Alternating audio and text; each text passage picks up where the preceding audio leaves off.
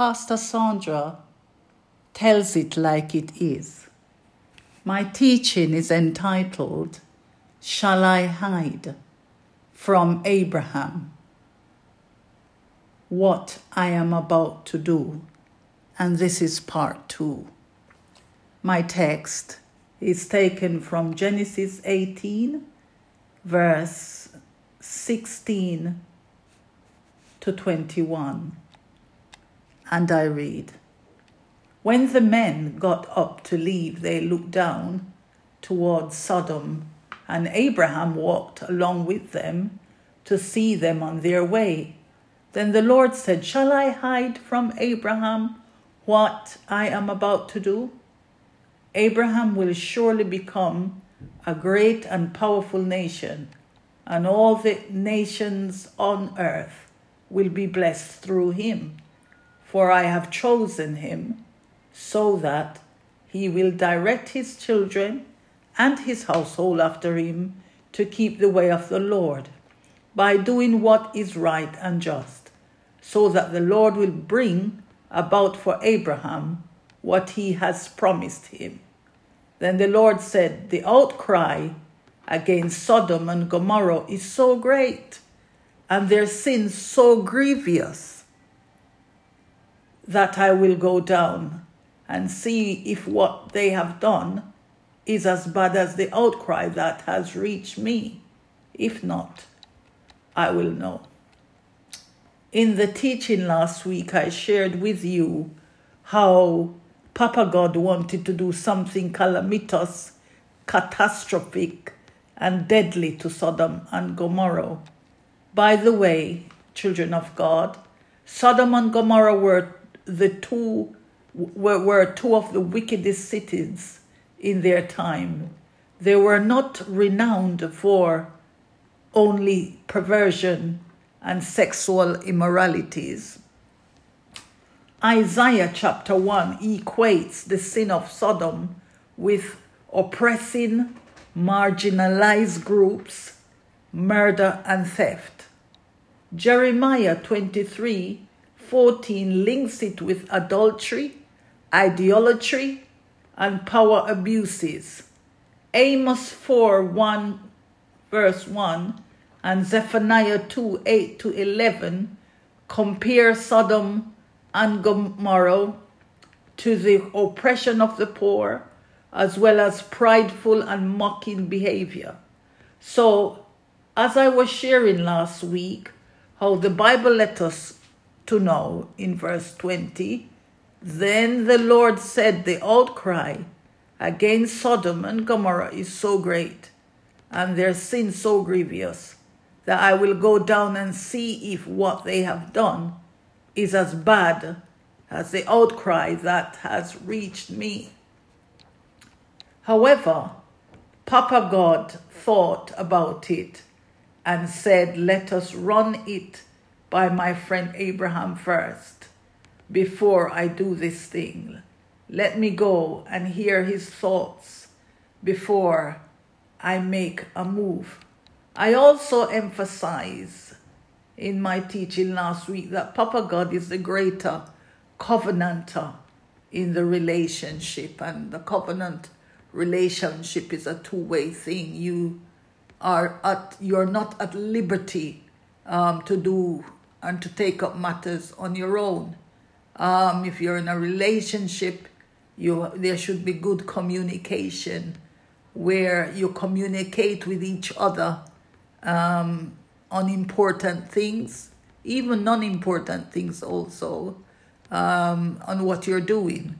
So, this is um, an example where Papa God, the greater covenanter in the relationship, um, said he wanted to run um, his move uh, by Abraham first before he did uh, he made the move. So I emphasize that Papa God is last week great. That um, Papa God is the greater covenanter in the relationship, and greater covenanter means that Papa God has the greater share in the relationship, in safeguarding and the upkeep of the relationship.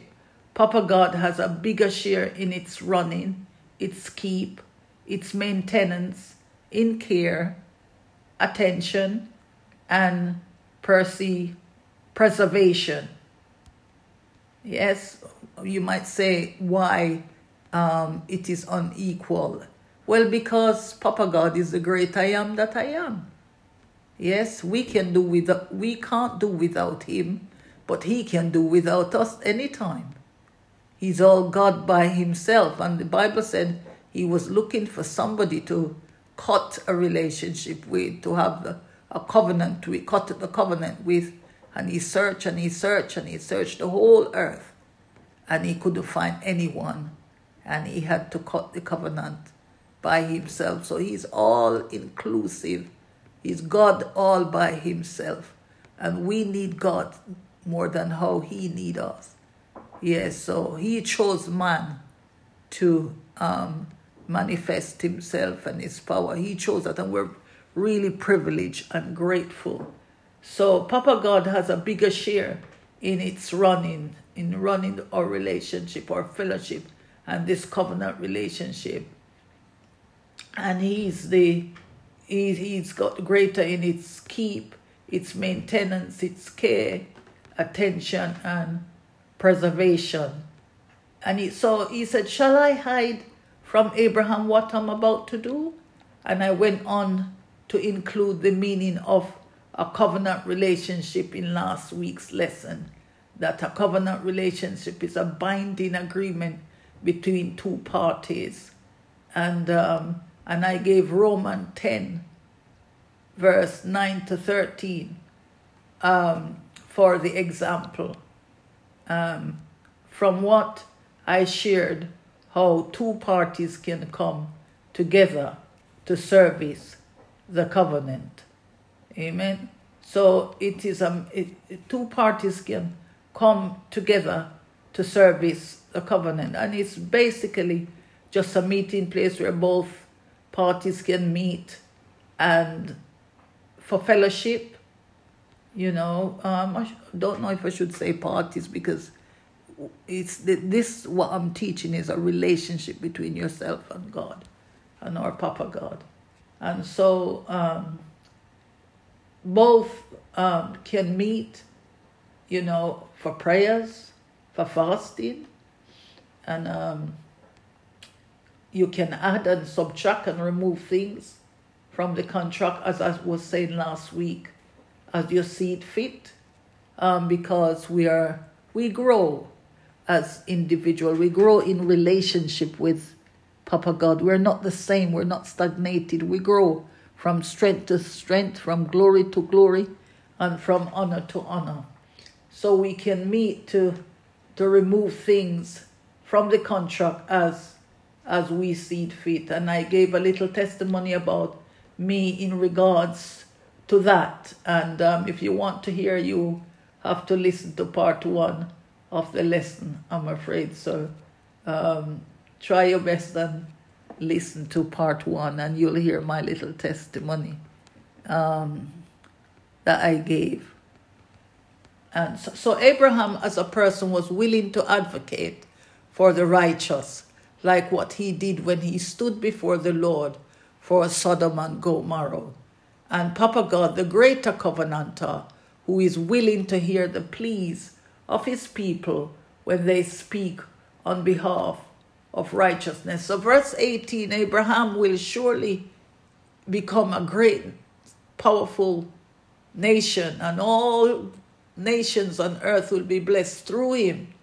For I have chosen him, Papa God said, so that he will direct his children and his household after him to keep the way of the Lord by doing what is right and just, so that the Lord will bring about for Abraham what he has promised him.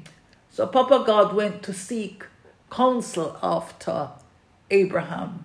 And verse 20, he said, Then the Lord said, The outcry against Sodom and Gomorrah is so great, and their sin so grievous, that I will go down and see if what they have done is as bad as the outcry that has reached me. If not, I will know.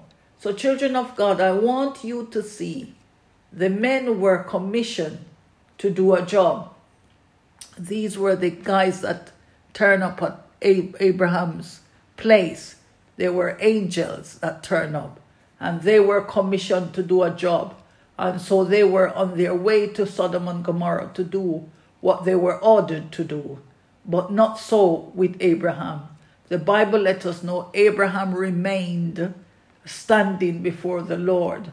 And this is part two of my teaching. Standing before the Lord are what ministers of God are required to do. We are required as ministers of the Lord. We are commissioned to go to Papa God and stand in the gap on behalf of the people. Ministers of God are required to stand in the gap on behalf of the people. Sodom and Gomorrah were not only renowned for sexual perver- per- perversions, Sodom and Gomorrah were wickedness and murder, rivalries, dissensions, theft, rumors of war in broad daylight. Sodom and Gomorrah undertook brutal, cruel, and grievous offenses against morality. No excess was too monstrous for them. They were two of the wickedest cities in their time. Their evil atrocities were grievous to Papa God. And Papa God was just fed up of hearing the cry of his children. So ministers of God must use the media platform available to them to reach out for the lost. Don't be like the angels who were commissioned to do a job and so they were just strictly on their way to Sodom and Gomorrah to do what they were ordered to do. Be like Abraham, ministers of God. We must be like Abraham. Do what Abraham did. The Bible let us know Abraham remained standing before the Lord. Stop share your dreams and prophecies. Dreams and prophecies are given to you and I so we can pray for the cities, pray on behalf of your our people, pray of, on, on behalf of our children and our families. The Bible said, He that winneth a soul is wise. Ministers of, of God must use the media platform available to seek the face of the Lord on behalf of the people. Ministers of God are required to stand in the gap, to reach out for the poor, reach out for the Lord, the lost. Um, watch this in Second Chronicles 7, verse 14. He said, If my people, which are called by my name, shall humble themselves and pray and seek my face and turn from their wicked ways, then will I hear from heaven and will forgive their sins and will heal their land. Do we know what that means, children of God or ministers of God? We must humble ourselves first and pray and stand in the gap and stand before the Lord. And, and he, he said, and seek my face, seek my face, and turn from our wicked ways. Then will I hear from heaven. I'm just wondering if we see that clause. Then will I hear from heaven and will forgive their sins and will heal their land. Abraham was in full dialogue with Papa God, begging for mercy on behalf of the sins of the people individually and collectively. Abraham stood before the Lord and challenged him Abraham stood his grounds to beg for the lost, the displaced, the disoriented, confused, the killers, the murderers. He stood in the gap for the priesthood. He stood before the Lord for, for his home. He stood in before the Lord begging God to save marriages, children, school, country, nation. Ministers of God are required to stand in the gap and cry, cry, cry before the Lord cry on behalf of issues, cry on behalf of the knife killing and stabbing, the wickedness, stealing, unfair treatment, abuse, prejudices, bigotries, racism, intolerance, sexual immoralities, ministers of God are required to stand in the gap and cry. Go on your knees and cry for these on behalf of the people, communities, the world, a nation. The Bible said, Then Abraham approached him and said, Will you sweep away the righteous with the wicked? What if there are 50 righteous people in the city? Will you really sweep it away and not spare the place for the sake of the 50 righteous people in the city? And God will hear. If there was one righteous man crying out, God will hear. God will spare lives. Yes, and the, the place for the sake of the 50 righteous people. Far, far be it from you, Abraham said to Papa God, far be it from you to do such a thing, to kill the righteous with the wicked, treating the righteous and the wicked alike. Far be it from you, will not the judge of all the earth to do right. Once again, he spoke to him, What if? So Abraham went down the scale. He said, What if only 40? And he spoke again, What if there's only 30?